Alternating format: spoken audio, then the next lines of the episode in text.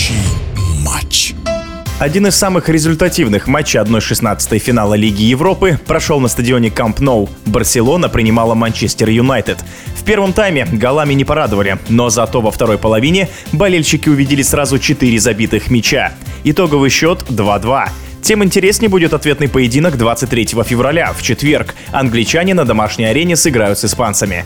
Для обоих клубов участие в Лиге Европы скорее вынужденная мера, и приоритеты у команд совсем другие, считает пятикратный чемпион России в составе московского «Спартака» Рамис Мамедов.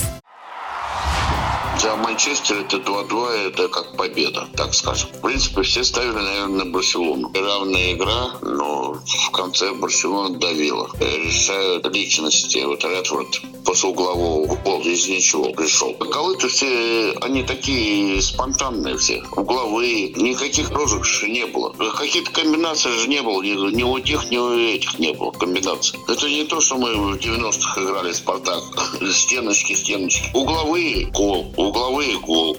Это же не комбинация. Это не Лига чемпионов, а Лига УЕФА. Они, мне кажется, классом ниже. Если бы это была Лига чемпионов, это да. И поэтому, мне кажется, им до лампочки вот эта Лига Европы. У них, наверное, даже в приоритете чемпионат. Например, Барселоне нужно выиграть Лигу Испании. И этим надо в Лигу чемпионов войти. Манчестер Юнайтед. А вот это то, что они сейчас играют. Если бы это была Лига чемпионов, это понятно. Ну, как сыграли, так сыграли. Но, в принципе, они играли играли одинаково, но ну, Барселона в конце поддавила. В эфире спортивного радиодвижения был пятикратный чемпион России в составе московского «Спартака» Рамис Мамедов. Напомню, ответный матч между Барселоной и Манчестер Юнайтед пройдет на Олд Траффорд. Решающий